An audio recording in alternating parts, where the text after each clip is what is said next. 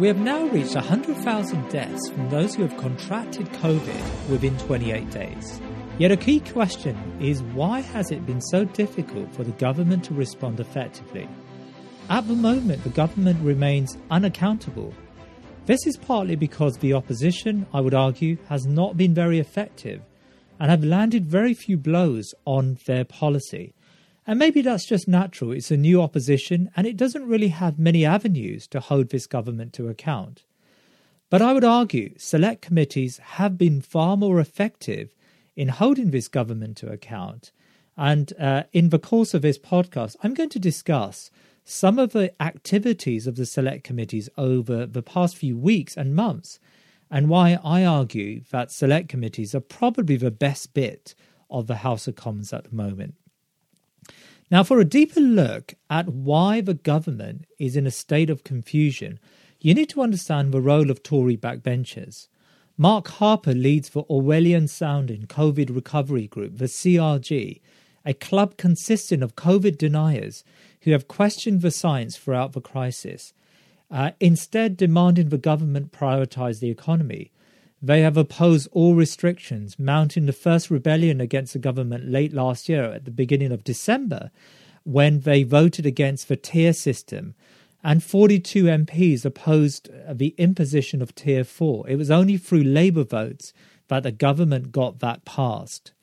Of course, it turned out that Tier 4 restrictions were never going to be enough, and the government had to go into lockdown, in part because the CRG lobbied the government to relax rules over Christmas. Now, to find out more about the CRG, I've written a lot about them in my most recent news bulletin, and you may go to my website and subscribe to that and access the archive. Now, on education, the head of the CRG, Mark Harper, said on BBC Radio 4's Today programme that once you vaccinate the first four groups by mid February, you have to reduce, you're going to reduce the number of deaths and you're going to reduce by half the number of hospitalizations. So he argued, in effect, that schools should reopen. In effect, the impact of long COVID and the prevalence of the new variant and the impact this has on teachers and parents and their families is discounted by Mark Harper and the CRG because, of course, his obsession is to restart the economy. Yet, as Professor Devi Sridhar has argued, it is not a binary choice between COVID and the economy. You can have both. Working with Mark Harper is arguably the more influential Graham Brady. He's the chair of the important 1922 committee of backbenchers. And this is a, a grouping, a really important grouping that brings together all of the conservative backbenchers. Now, as I said, it's an important committee, and uh, I've put up a link on one of my news bulletins uh, on how that committee functions. Uh, but it's uh, it's suffice to say, Tory prime ministers need to be careful about opposing the 1922 committee and its members. Now, separately from uh, the CRG and uh, the 1922 committee, uh, the chair of the Education Select Committee has been in the news. Robert Halfon has called for the government to prioritise vaccinations of all teachers after the first four categories are vaccinated. Robert Halfon recently voted with the uh, Labour Party in a motion uh, against the party whips. And this was a Labour Party motion to uh, delay the cancellation of a £20 uplift for universal credit payments. And Robert Halfon felt confident enough uh, to oppose his party whips because, of course, Robert Halfon is chair of a very important select committee, and uh, he's got an alternative pathway now to uh, to form a career in Parliament. The Conservatives whipped as uh, as a result of a rebellion on the backbenches. Uh, to abstain on the non binding uh, opposition day motion, which was passed, by the way. And it was passed with seven Conservatives, including Robert Halfon, the government abstained instead of risking a greater rebellion by another backbench committee, uh, the Northern Research Group. The Northern Research Group are a newly formed committee of blue wall Northern MPs uh, that want the government to get serious about the levelling up agenda. In effect, they're a, a Northern pressure group within the Conservative Party, and they argue that the levelling up agenda, the agenda that the Conservatives started, uh, back in 2019 after the general election, uh, they, that's not been met. And uh, they certainly are against the £20 uplift from being, uh, from being dropped. Okay, so the Tories are split, but what's new? I think a deeper analysis you can put into essays is uh, the mention of the 2010 reforms. Now, the Conservatives are beholden to backbenchers, and that's because the backbenchers have become far more assertive since the Wright reforms of 2010. Uh, Robert Halfon uh, and other uh, rebels within the party are more willing to rebel because they now see alternative power bases. They now see alternative ways by which they can continue their careers, and it's not through government ministries.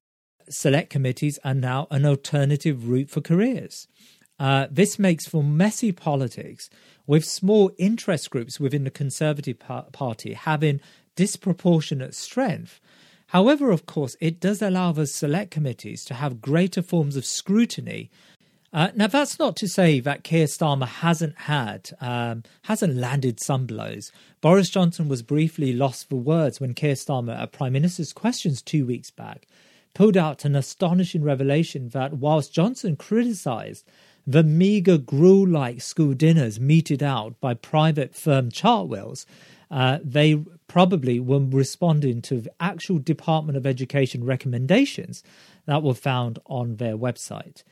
The boss of the said company, whose uh, miserliness uh, would not look out of place in a Dickensian novel, earned nearly five million last year.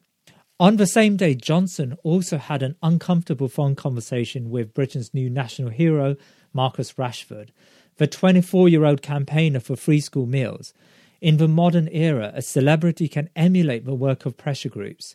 This takes celebrity endorsement to another level, cutting out the pressure group middleman. And surely this is noteworthy for any essays you write. Now, two weeks back, uh, select committees were really in the news for a, a host of reasons. There were a number of really important select committee hearings. Nadhim Zahawi was up uh, at the Commons Science and Technology Committee and uh, he was talking about the rollout of uh, vaccines. Now, Nadhim Zahawi is the so called vaccine czar, and uh, he is the minister who's responsible for uh, for for for trying to meet the targets of the government by mid February of of of reaching the first four four categories.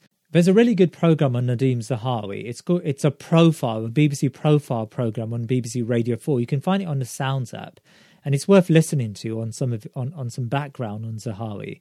But Zahawi seems to be doing a pretty good job. Um, you know, it seems to be that they are going to meet those mid-February targets, and the question really is whether they're going to be able to extend that anytime soon because of supply issues. Talking about select committees, the Prime Minister attended the Commons Liaison Committee two weeks back as well, and it was a biannual meeting with select committee chairs. If you know anything about the select committee, it's an opportunity uh, for the the, uh, the li- liaison committee, which which consists of all the select committee chairs, to question the prime minister. They questioned the prime minister for a number of hours, and uh, it was a really revealing uh, select committee. Uh, you may know about it because of an exchange that went viral between the Scottish Affairs Select Committee chair SNP's Pete Wishart uh, when he questioned Boris Johnson on independence. And Johnson insisted that the 2014 referendum would not be rerun. And he said to Wishart that uh, he was not intending to allow uh, the Scots another referendum. Uh, but also, you may know about you may know about liaison committee because the head of the Home Affairs Select Committee, Yvette Cooper, uh, did a pretty good job in holding the government to account. And so these select committees are becoming far more assertive in recent in recent days. Uh, if you remember, a couple of weeks back, actually, uh, the chair of the Health Select Committee on that Monday, when uh, when uh, the government went into lockdown, Jeremy Hunt sent out an unprecedented tweet where he said. Uh, things are getting really bad and, and the, the country needs to shut down straight away. And it was said that it was after that intervention by the Health Select Committee chair, a conservative backbencher, by the way, uh, that led Boris Johnson to to conduct a U-turn. In the morning, he was saying schools are safe. In the evening, he was saying schools are a vector of transmissions. And of course, uh, the rest is history, and he shut down the country. And I think that was partly because of the intervention of the very influential Jeremy Hunt. He was also an ex health secretary. So, in summary, these select committees are actually quite important. And in recent weeks, I suspect they've done a better job than uh, the leader of the opposition for all the reasons I've mentioned in this podcast. Uh, I hope that helps. Uh, look out for a free webinar I'm going to host very soon on some more um, some more examples you can use in essays. And I think that you know you've got to make sure you are up to date with contemporary examples. And uh, do obviously follow my uh, news bulletin, and I send out a summary of the news every week uh, with some links to to to relevant stories, and it's worth following that I think. And and do follow my website.